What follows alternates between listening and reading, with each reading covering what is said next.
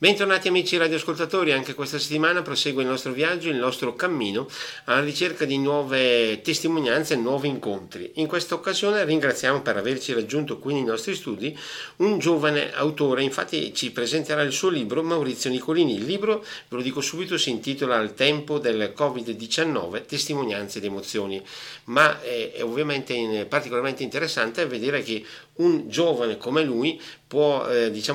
cosa ha da raccontare in una materia così particolarmente delicata. Innanzitutto domanda quasi di partenza e di premessa: come è nata l'idea di realizzare questo libro? Innanzitutto buongiorno a tutti, grazie a quanti stanno ascoltando in questo momento la nostra intervista. E l'idea che mi ha portato a far nascere Al tempo del Covid-19, testimonianze ed emozioni, è stato il bisogno, la necessità di mettere nero su bianco le emozioni che le persone stavano vivendo in quei mesi tribolati, quando tutti noi eravamo, a causa della pandemia, nelle nostre case, nelle nostre quotidianità. Ecco, tra l'altro tu sei giovanissimo, ma quindi questi fatti, questi episodi, questi incontri ti hanno colpito in maniera profonda? Sì. Io svolgendo la professione di educatore scolastico presso un istituto della provincia, il liceo Enrico Fermi di Salò, e poi da soccorritore esecutore, ho visto con i miei occhi anche durante quei mesi la sofferenza e soprattutto le emozioni che le persone avevano da raccontare, perché ciascuno di noi ha bisogno di esternare le proprie emozioni. Quindi in quel momento ho visto con il mio sguardo le sensazioni che le persone stavano vivendo. Ecco, tra l'altro si legge anche nel tuo libro un certo punto in cui tu dici: in questo libro, per spiegare anche un po' questa realtà, troverete testimonianze di donne e di uomini che hanno vissuto la stessa situazione ma l'hanno affrontata in modo diverso. Mi sembra che questo sia un aspetto molto importante. Sì, perché tutti noi l'abbiamo vissuto, chi più chi meno, ciascuno di noi è stato protagonista e spettatore in un tempo così difficile e complicato, e quindi ho sentito, come dicevo prima, la necessità di mettere nero su bianco delle emozioni, perché molte volte, come dicevo prima, le emozioni le teniamo solo per noi e difficilmente le esterniamo. Quindi avevo sentito il bisogno, la necessità di sentire un po' gli altri come stavano vivendo la stessa situazione che ha travolto tutti e di mettere nero su bianco, perché molte volte parliamo delle situazioni come episodi appena lì, quindi raccontati, ma non a livello emotivo come stavano vivendo quella situazione. Quindi la necessità di mettere nero su bianco gli stati d'animo, i vissuti di quelli colpiti da questa situazione, di quelle giornate. Ma da questo tuo libro, che appunto hai voluto scrivere con questo impeto, c'è un messaggio che ne esce, c'è un significato particolare? C'è il bisogno, secondo me, da parte mia, ma penso anche di chiunque abbia contribuito a questa raccolta di testimonianze, che io proprio ne ho curato il tutto, la necessità di ricordare questo periodo, sì, come periodo da non dimenticare, quindi il bisogno di fare memoria, perché molte volte, anche parlando di episodi che hanno travolto la nostra storia, non c'era quella testimonianza diretta delle persone, magari nero su bianco, delle emozioni che stavano vivendo. Io ho sentito il bisogno di fare memoria anche attraverso delle emozioni di quei giorni, di quei mesi in cui tutti noi siamo stati travolti dalla stessa situazione, e quindi il bisogno, la necessità di ricordare questo momento attraverso le emozioni. Ecco, tu parli di testimonianze.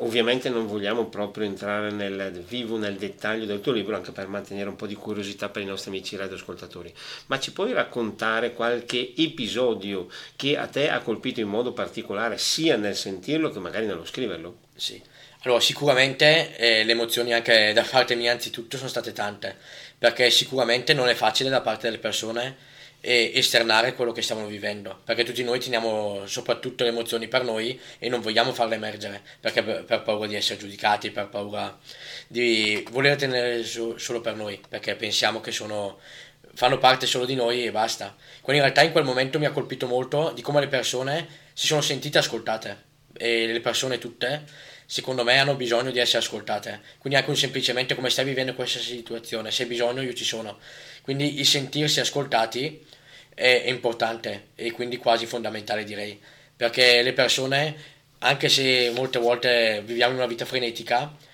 questo tempo ci ha insegnato di esserci gli uni per gli altri, e in modo particolare di ascoltarci di più, perché ci ha fermato nella nostra frenesia quotidiana che ci travolgeva fino ai primi giorni del lockdown, e ci ha permesso di ascoltarci, ci ha permesso di vivere a pieno le emozioni e soprattutto di aver bisogno degli altri, che questo per me è importante. Ecco, ma in questi episodi che tu hai raccolto in quei mesi così difficili, sono più, diciamo tra virgolette, gli episodi difficili o magari invece gli episodi che possono sotto sotto aprire porta alla fiducia, alla speranza? Ma sicuramente le testimonianze che troverete sono sicuramente testimonianze diverse e soprattutto il bello che danno dei messaggi, nel senso che alla fine un messaggio importante che accomuna gran parte delle testimonianze è quel bisogno di far sì che quei insegnamenti, quelle emozioni che abbiamo vissuto in quei giorni sia ancora attuale anche oggi, perché molte volte parliamo del Covid come esperienza negativa, invece secondo me dovremmo trarne i lati positivi. Ne abbiamo parlato tanto di positività in quei mesi, in questi anni, ma secondo me il lato positivo è proprio questo spirito solidaristico che c'è tra le persone, che ha accomunato molti, il bisogno degli altri, che molte volte pensiamo solo noi stessi in quel momento, e spero tutt'oggi ci si respira ancora quel sentimento di aiutarci tra di noi, quindi quello che accomuna, che mi ha lasciato molto. Certo, ma secondo te molti hanno anche affermato, diciamo, nei momenti più duri del Covid, del lockdown, così si parlava molto di solidarietà, di aiuto reciproco. Dopo questo argomento è un po' scemato, secondo te si è un po' perso, invece come dicevi prima magari invece si continua a proseguire su in questa direzione? Ma secondo me tutto sta alla nostra volontà, sta a noi, nel senso che alla fine ogni persona vive ogni situazione in modo soggettivo, purtroppo non siamo tutti uguali, quindi c'è qualcuno che lo vive con più sensibilità magari un tema come quello che abbiamo vissuto, c'è chi invece lo vive ancora tutt'oggi come esperienza negativa che non vuole più riviverlo. Invece secondo me più che riviverlo bisogna trarne i lati che ci ha lasciato di più, e sicuramente si ripenso anche quei giorni agli insegnamenti che ha lasciato anche a me stesso, di vivere l'avvenire, di vivere i giorni che adesso sono venuti dopo quello che è successo, anche se sono passati 3 anni da quel giorno.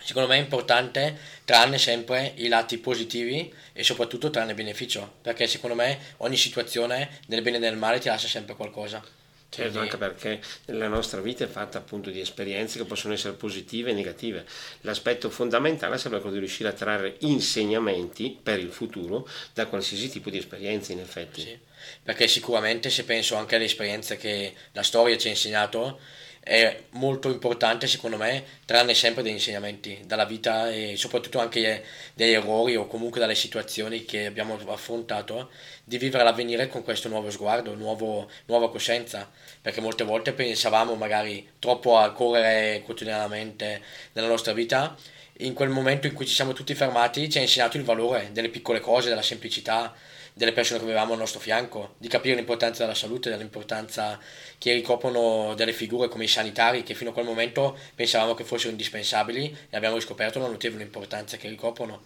Quindi ci ha fatto ricaprire il valore delle piccole cose, secondo me, la cosa più importante che... Sì, certo, hai detto giustamente, siamo sempre impegnati un po' anche per colpa di questa nostra società così frenetica, corriamo a destra, a sinistra, così, però a volte ci accorgiamo che non corriamo da nessuna parte in realtà. Sì, è vero, perché se penso anche a noi come viviamo nella frenesia, abbiamo dei ritmi ben scanditi nel nostro lavoro, nelle nostre case,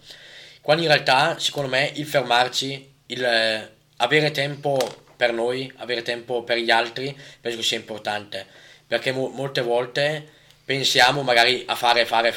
quando in realtà fermarci ci fa anche capire, ci fa ragionare e soprattutto ci fa andare in profondità, nella profondità delle piccole cose, che è quello di riscoprire i valori, di riscoprire la nostra famiglia, di riscoprire quelle piccole cose che fanno la differenza, perché alla fine sono le piccole cose che ci rendono veramente grandi. Certo. E quindi riscoprire la bellezza di questo. Ecco, come dicevo prima però c'è anche un po' di curiosità,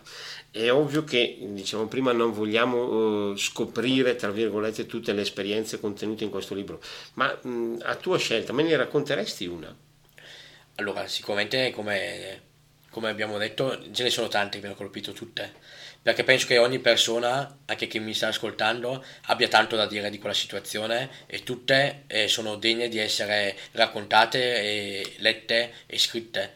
E se ce n'è uno in particolare, magari è la testimonianza di una persona che è stata in una situazione di pericolo di vita e in quel momento penso che ci si trova con il filo appeso,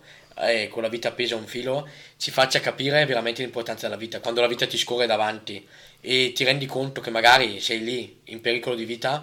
e che magari non è più una speranza, non è più un motivo valido per vivere. In quel momento devi affrontare tutto da solo, perché in quei giorni eravamo tutti, chi ha avuto purtroppo la sfortuna di essere ricoverato in terapia intensiva era solo, non aveva la fortuna di avere al suo fianco la sua famiglia o di un familiare che gli tendeva la mano, vedeva solo i sanitari ed era da solo ad affrontare questa battaglia contro questo virus subdolo. E in quel momento la fede con la cui ha affrontato la situazione, ma in modo particolare con il coraggio di vivere questa situazione e pensando a voler tornare nella propria famiglia, di voler lottare per qualcosa, perché tutti noi, se siamo nella sofferenza, dobbiamo lottare per qualcosa. Quindi il fine della vita è proprio questo, di vivere per qualcuno, di vivere per qualcosa. Devi, quando sei lì che ti trovi in una situazione anche di pericolo di vita, devi dire: in questo momento mi trovo qui, ma devo lottare con tutto me stesso affinché possa tornare nella mia famiglia, nella mia vita. E quindi ci ha fatto scoprire la bellezza anche della vita, secondo me. Certo, e magari come dicevi prima, il fatto di doversi appoggiare, tra virgolette, sostenere a qualcosa, ha fatto anche un po' riflettere sulla nostra stessa vita. Come dicevamo prima, noi continuiamo a correre, ma rischiamo spesso e volentieri di perdere un po' il senso di questa corsa. Sì, perché è proprio così, perché molte volte siamo così, forse perché la società, la vita è frenetica e quindi siamo abituati a correre tutti i giorni. Anche mi capita quando vado al lavoro di vedere macchine sprecciare che ti sorpassano, quando in realtà dopo le ritrovi al semaforo successivo ferme. Quindi questo ci insegna che nella vita la società, la vita ti fa correre, quando in realtà dovremmo cercare di viverla. Perché vivere la vita per me è importante, perché siamo fatti di frenesia, la nostra società ce lo impone come ritmi eccetera, però quello che conta secondo me è vivere ogni momento come se fosse veramente quell'opportunità, quel giorno, la cosa più bella che hai. Quindi di vivere ogni momento al massimo, di vivere ogni momento come se fosse l'ultimo, perché siamo qui non si sa per quanto e ogni giorno dobbiamo viverlo come se fosse l'ultimo, quindi viverlo intensamente e essere grati, perché la vita penso che ci dia questo. Ecco, tra l'altro nelle riflessioni che abbiamo sfiorato adesso c'è anche il discorso di una riscoperta della fede, direi. Sì, allora sicuramente la fede è stata riscoperta, secondo me, da molte persone, perché anche in quel momento in cui tutte le nostre chiese erano chiuse al popolo per i motivi che sappiamo, ci ha fatto riscoprire anche la bellezza della fede. Perché in quel momento magari pregare per un familiare che si trovava in una situazione di pericolo di vita o una persona che se ne stava andando lontano da noi, ci ha fatto riscoprire anche la fede, la bellezza della fede e soprattutto essere appoggiati a qualcosa. Perché molte volte magari pensiamo di essere super uomini, pensiamo di essere indistruttibili, quando in realtà abbiamo riscoperto quanto siamo piccoli in confronto a una cosa ancora più piccola, quindi che ci ha reso tutti uguali. E la fede in quel momento era un appoggio a cui noi facevamo riferimento, era un momento in cui noi ci sentivamo ascoltati. Ecco, giustamente hai detto adesso una cosa importante: noi abbiamo un po' questa tentazione di sentirci un po' super uomini e invece abbiamo visto e capito che basta davvero poco, purtroppo, un piccolo virus invisibile all'occhio nudo per renderci e farci vedere così deboli. Vero? Perché penso che alla fine noi siamo piccoli, nel senso, alla fine possiamo sembrare super uomini, però purtroppo siamo fragili, siamo persone e quindi in quanto fragili dobbiamo cercare sempre di più di esserci gli uni per gli altri, perché tutti noi avremo bisogno un giorno di qualcuno e quell'esperienza ce l'ha insegnato, quando dovevamo dipendere magari da un vicino di casa per la spesa, di un familiare per portarci i farmaci. Perché abbiamo riscoperto che da soli non possiamo fare nulla. Magari fino a quel giorno pensavamo di fare tutto da soli e questa situazione ci ha, più che altre, ci ha insegnato che insieme agli altri possiamo vivere. Quindi gli uni verso gli altri dobbiamo essere più uniti e quindi vivere reciprocamente di aiuto e di solidarietà reciproca. Certo, una situazione che ci ha messo ovviamente in discussione, ma a proposito di aiuto con gli altri, mi sembra che nella tua vita, nella tua giovane vita, la parola volontariato abbia un valore importante. Innanzitutto perché e cosa fai tu? Cos'è per te il volontariato? Per me volontariato vuol dire il mettere il nostro tempo a disposizione degli altri. perché molte volte pensiamo noi stessi, molte volte vediamo che vogliamo fare, invece di fermarci e dedicare del tempo per gli altri, penso che sia oro, perché il tempo che dedichi per una persona, quando riesci, e in base al tempo che hai a disposizione a trovarlo, è importante, soprattutto per l'altro che ne riceve beneficio, perché non è che devi farlo tanto per te, ma soprattutto devi farlo per gli altri, perché in quel momento, penso nel mio caso, io sono soccorritore esecutore presso l'ambulanza di Volento, il van, e in quel momento in cui sono lì a prestare servizio come soccorritore, do tempo per chi tempo non potrebbe più averlo, perché nel momento in cui suona che dobbiamo uscire per un'emergenza sanitaria, sai le emozioni a mille e sai benissimo che il tuo contributo in quel momento può salvare la vita a un'altra persona. E quindi il perché fare volontariato, lo dico ai giovani ascoltatori, ma soprattutto a tutti, è il saper dedicare del tempo che noi abbiamo, ne abbiamo tanto a volte, non ce ne rendiamo neanche conto, per gli altri, perché il tempo che dedichi a una persona anche anziana, anche andandola a trovare a casa, o semplicemente portarla con te anche per un caffè, perché a volte anche le persone anziane hanno bisogno anche di quello, di andare a bere un caffè e parlarle, e quindi sentirsi ascoltati. Quindi il volontariato è proprio questo, il dedicare gratuitamente del tempo per gli altri, per chi tempo non potrebbe averlo, e soprattutto può in quel momento sentirsi bene, quindi fare del bene senza pretendere nulla in cambio. Certo, tra l'altro hai detto giustamente, spesso e volentieri noi quasi stessi non ci accorgiamo di avere del tempo a disposizione, molte volte per tantissimi aspetti, per tantissimi impegni, una delle frasi più ricorrenti è non ho tempo, mentre invece probabilmente guardando dentro noi stessi questo tempo lo troviamo. Sì, perché molte volte lo diciamo anche agli altri e non ho tempo di venire lì, perché è come magari prima di quella situazione, e come emerge poi anche nel mio libro, non ho tempo di passare in casa di riposo a trovare mio zio perché non ho tempo, lavoro e dopo la famiglia, quando in realtà ci ha fatto ristabilire i valori, quando in realtà anche il semplicemente andare in una casa di riposo, perché io svolgo anche la professione di animatore per le case di riposo come lavoratore, e quindi il dedicare il tempo per un parente che è anziano, che si trova in una situazione di sofferenza, li faccia bene, perché penso che il tempo è la medicina più importante per una persona, quindi noi lo regaliamo il tempo agli altri. Come dici tu però, noi lo regaliamo, ma in realtà lo riceviamo in contraccambio, anzi forse a volte quello che noi stessi riusciamo a ricevere da queste esperienze è ancora superiore rispetto a quello che noi facciamo. Sì, perché soprattutto quando anche un semplice grazie, un semplice sorriso di una persona che in quel momento gli ha dato del tuo tempo, gli faccia bene e faccia bene anche a te, perché ti fa sentire anche meglio, perché viviamo in una società che si trova così frenetica, come dicevo prima, e quindi in quel momento in cui noi siamo gli uni per gli altri solidali o volontari, in questo caso, penso che faccia del bene, perché penso che ciascuno di noi ha bisogno degli altri, e quindi in quel momento si è anche ristorato dentro. Infatti anch'io, quando qualcuno mi chiede perché fai volontariato, perché è inspiegabile, nel senso è un mix di emozioni che vivi quando dai del tempo per gli altri, perché è tempo oro che dai per gli altri, ma dai anche per te stesso, quindi questo è molto importante. Abbiamo parlato del tuo essere soccorritore, vorrei tornare per una mia curiosità. Quando sei impegnato non ti capita mai di aver paura di fare qualche errore, oppure di doverti confrontare con una situazione molto molto difficile? Ma sicuramente, essendo soccorritore, devi essere pronto per natura a tutto, qualsiasi cosa accada, però sicuramente ogni volta devi essere pronto anche psicologicamente a ogni situazione che potrebbe succedere, perché purtroppo a volte capita di uscire magari con un codice che magari in realtà non sia così grave, quando in realtà invece capita a volte anche il contrario, che a volte sembra una situazione tranquilla e in realtà è una situazione grave. Quindi anche in quel momento di emergenza, in cui esci in emergenza, devi essere pronto a tutto e devi avere una sorta di sangue freddo, in cui anche se in quel momento hai paura, hai timore di sbagliare, perché alla fine hai nelle mani la vita di una persona, devi essere pronto a qualsiasi cosa, e in quel momento tu devi darle vita e soprattutto portarla nel più breve tempo possibile in un ospedale, dopo le cure sul posto, affinché venga curata al meglio. Quindi certo, in quel momento in cui la vita di una persona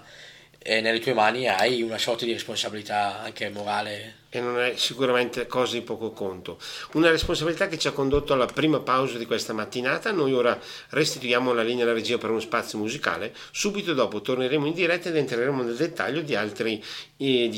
segreti, piccoli grandi segreti di Maurizio Nicolini. Linea alla regia. E torniamo in diretta, dopo la musica tornano le parole. Oggi siamo ingraditi dalla compagnia di Maurizio Nicolini, che ci sta raccontando un po' le sue passioni ma anche il suo impegno. Siamo arrivati a parlare dell'aspetto importante dell'essere soccorritore, ma e questo mi fa anche ricordare una cosa: ma quando voi uscite, però uscite anche come squadra, quindi non è che tu esci da solo con la tua paura, ma diciamo c'è la possibilità di collaborare con i tuoi compagni. Sì, quello è indispensabile, anche perché quando sei anche in un team, in gruppo, in un equipaggio come noi lo definiamo, alla fine sei affiancato da altri, c'è un capo equipaggio, c'è un autista, quindi non sei solo, alla fine è una squadra, e quindi la squadra deve sempre essere preparata a tutto, ma ci si aiuta reciprocamente.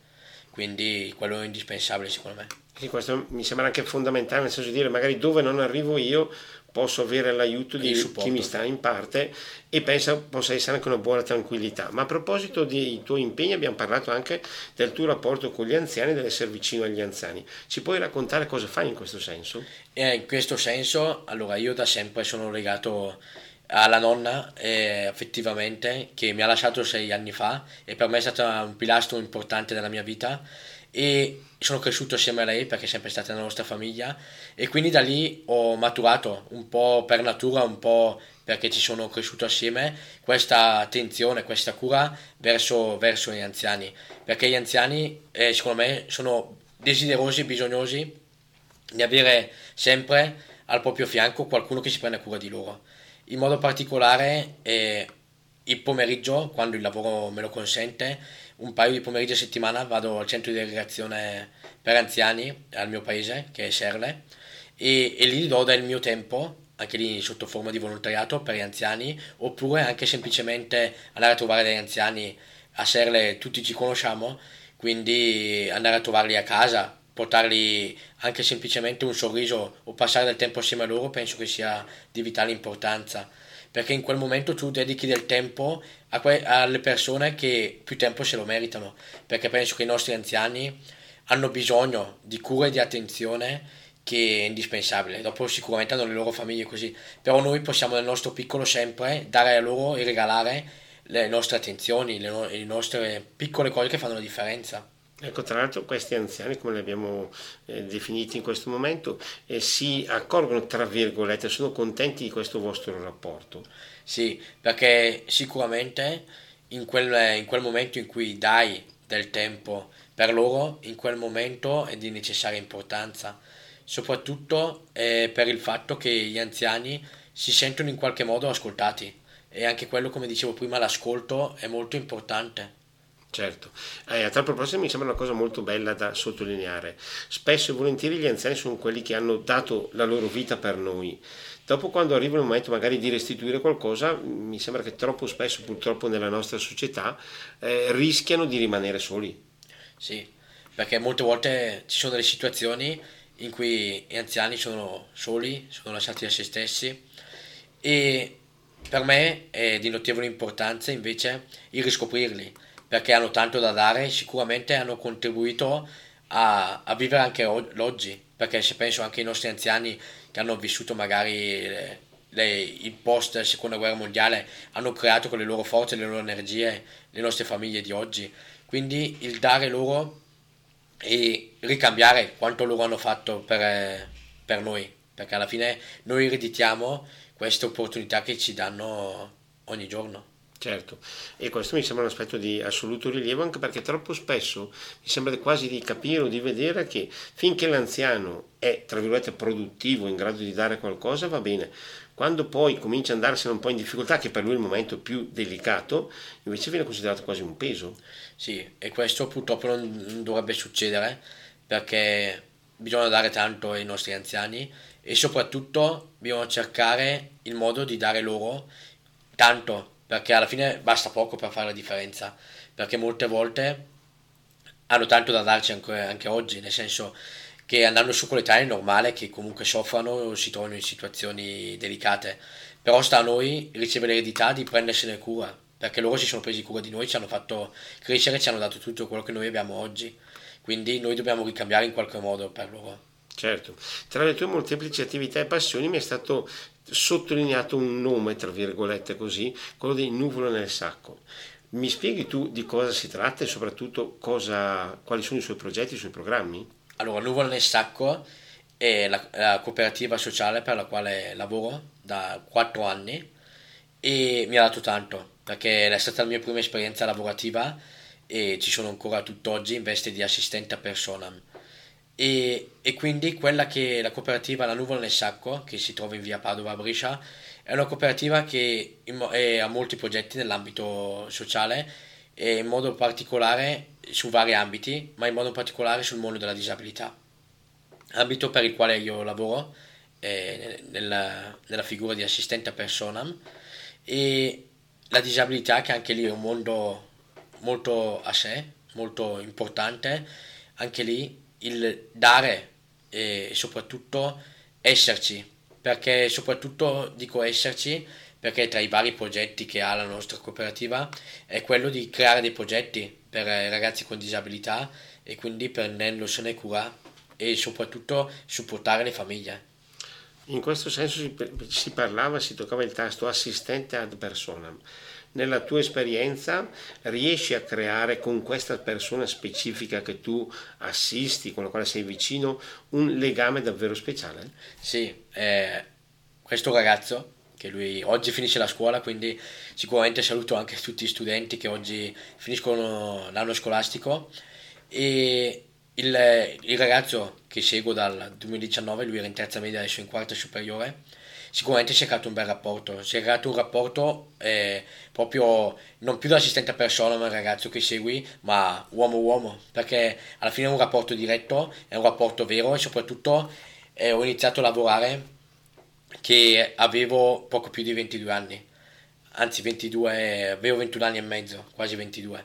e con il ragazzo sono cresciuto, perché sicuramente anche come persona questo lavoro ti dà tanto, ti fa crescere e soprattutto ti fa capire veramente l'importanza delle piccole cose, l'importanza di prendermi cura degli altri, perché alla fine non sono ragazzi diversi dagli altri, ma sono ragazzi speciali e soprattutto sono ragazzi che ti trasmettono tanto, quindi alla fine siamo tutti noi bisognosi degli altri, quindi anch'io stesso magari avrei bisogno di un assistente a persona, ma nel momento in cui tutti noi ci sentiamo bisognosi degli altri, quindi alla fine io sono cresciuto molto e ringrazio queste esperienze e soprattutto questa opportunità che mi è stata data, perché ho fatto anche lo Straffa, che è una scuola in diritto socio-sanitario, che soprattutto sono cresciuto molto e soprattutto è un lavoro che sento mio. Certo. Domanda, in questo rapporto con questa persona, ma anche un po' con le altre persone, capita mai di avere dei momenti difficili, momenti di dire non ce la faccio, non riusciamo a comunicare? Allora, penso che difficoltà ce ne siano alcune, ma non penso che le difficoltà sono vinte soprattutto dal nostro mettersi in gioco, dal nostro sentirsi dentro, perché alla fine anche le difficoltà vengono meno nel momento in cui tutto affronti serenamente, perché alla fine difficoltà io nella mia esperienza non ne ho mai avute con lui, forse perché si è creato fin da subito un bel rapporto vero e autentico, però difficoltà le riscontri nel momento in cui magari devi capire bene a fondo se è una cosa che fa per te, devi sentirlo dentro. Certo. E si parla di inclusione, in questo caso l'inclusione viene, diciamo, concretizzata nella vita di tutti i giorni. Sì, perché la vera inclusione è prendersi cura degli altri e soprattutto il creare qualcosa, il creare una rete, il creare soprattutto anche a livello scolastico un bel gruppo docenti, un bel consiglio di classe con la famiglia. Alla fine l'inclusione ha molti aspetti, certo, importanti. Che non sono però a parole solo, ma sono aspetti concreti. E visto che hai toccato il tasto delle famiglie, con le famiglie com'è il rapporto? Riuscite anche a arrivare fino a loro? Sì, allora la famiglia sicuramente è un aspetto molto importante, soprattutto nel nostro lavoro, perché è un apporto e soprattutto un supporto, perché ti permette anche lì di capire soprattutto delle dinamiche o delle situazioni che puoi capire assieme. Perché io credo molto nel lavoro di squadra, nel lavoro di equipe, quindi tutti assieme che abbiamo lo stesso obiettivo. E questo è davvero significativo. In questo senso vorrei fare un po' un riassunto di tutte queste esperienze. Sommando appunto tutto questo, per il tuo futuro cosa prevedi? Quali sono i tuoi progetti, i tuoi programmi, le tue intenzioni soprattutto? Allora, sicuramente ho molti progetti per il mio futuro e soprattutto vorrei creare un qualcosa, che adesso lo sto mettendo come progetto, di concreto, di aiuto verso gli altri. Quindi il fare un qualcosa che possa mettere a pieno la mia essenza verso gli altri, perché mi sento bisognoso di voler creare una rete o una struttura stessa che possa permettere alle persone di trovarsi in quel posto, quindi un ambiente sociale, un ristoro sociale, una sorta di ristoro sociale. E questo speriamo magari possa concretizzarsi piano piano. Dici che appunto c'è la possibilità di passare dalla programmazione alla realtà, secondo te? Sì, perché alla fine penso che un sogno si deve trasformare in realtà, perché come per esempio con il discorso del libro, da sempre ho avuto la passione verso la scrittura e ho avuto l'opportunità poi di trasformarlo in realtà. Quindi ciascuno di noi quando ha un sogno deve fare di tutto pur di concretizzarlo, perché i sogni sono fatti per essere realizzati. Perfetto, con questi sogni siamo arrivati invece alla seconda pausa di questa nostra puntata. Ora direi di restituire la linea alla regia per uno spazio musicale, dopo torneremo in diretta per concludere il nostro incontro in compagnia di Maurizio Nicolini. Linea alla regia. E torniamo in diretta, dopo la musica tornano le parole come dicevamo prima e siamo nella parte conclusiva dell'incontro con Maurizio Nicolini, che in questa nostra puntata ci ha davvero raccontato tante cose, tanti piccoli ma come dicevamo prima importanti aspetti. Abbiamo parlato di sogni prima della musica e in questo senso anche il fatto di poter scrivere un libro per te era un sogno, ma una mia curiosità anche proprio a livello pratico, quanto tempo hai impiegato per realizzare questo libro? Allora, ho iniziato a raccogliere le prime testimonianze nei giorni successivi al lockdown, quindi all'8 marzo 2020. E poi ad arrivare alla pubblicazione è un annetto e 2 mesi, perché poi è stato pubblicato il 21 maggio del 2021, quindi l'anno successivo alla mia stesura e scrittura. E come sei riuscito, diciamo, a porre al centro dell'attenzione il tuo scritto, il tuo manoscritto? Allora, porre all'attenzione soprattutto è stata una raccolta di testimonianze, quindi poi troverete una raccolta vera di testimonianze di persone colpite a vario titolo da questa situazione che ha travolto tutti. Quindi ho messo al centro la mia introduzione e poco più, perché ho voluto proprio dare largo spazio a tutti coloro che volevano esternare quello che provavano, quindi... Infatti i scrittori sono tutti noi che abbiamo vissuto questo periodo, perché lo scrittore di questo libro, sì, sono io, come nome e cognome scritto sulla copertina, ma in realtà siamo ciascuno di noi, perché ciascuno di noi ha contribuito a scrivere questo pezzo di storia. Certo, potremmo quasi definirlo come una raccolta di emozioni, di sensazioni delle diverse persone di cui tu parli. Sì,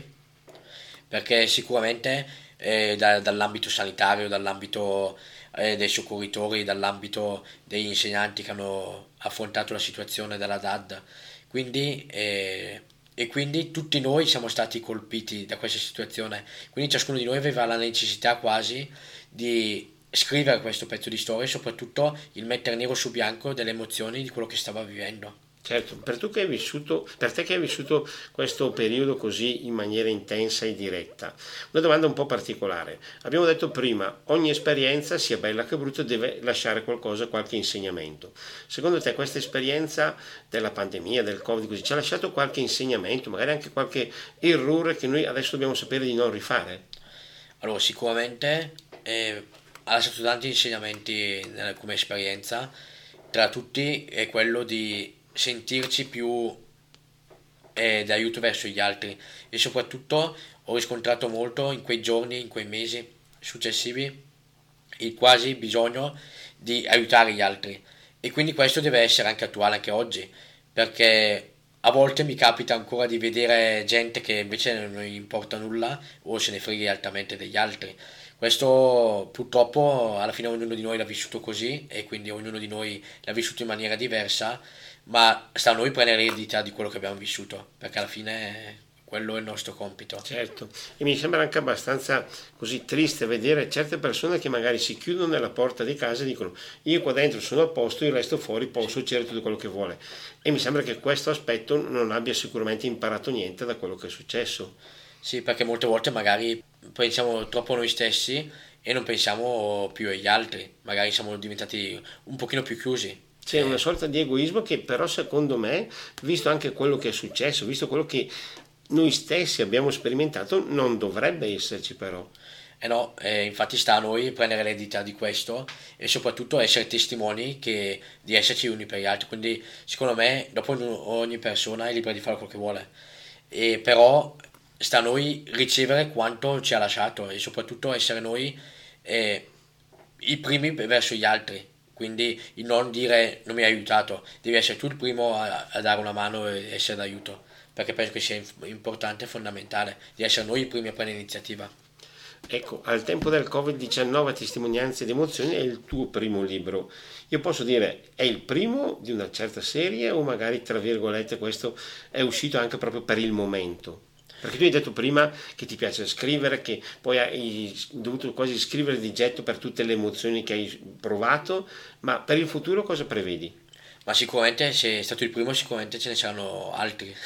nel senso che da sempre mi è piaciuto scrivere, ma lì ho colto l'opportunità, quindi lì sicuramente è stato un momento che sembra caduto quasi a fagiolo in quel momento, quindi... Non può essere ipotizzabile magari un altro libro sempre di testimonianze ed emozioni, magari sulle tue uscite da soccorritore oppure sul tuo impegno di assistente ad persona?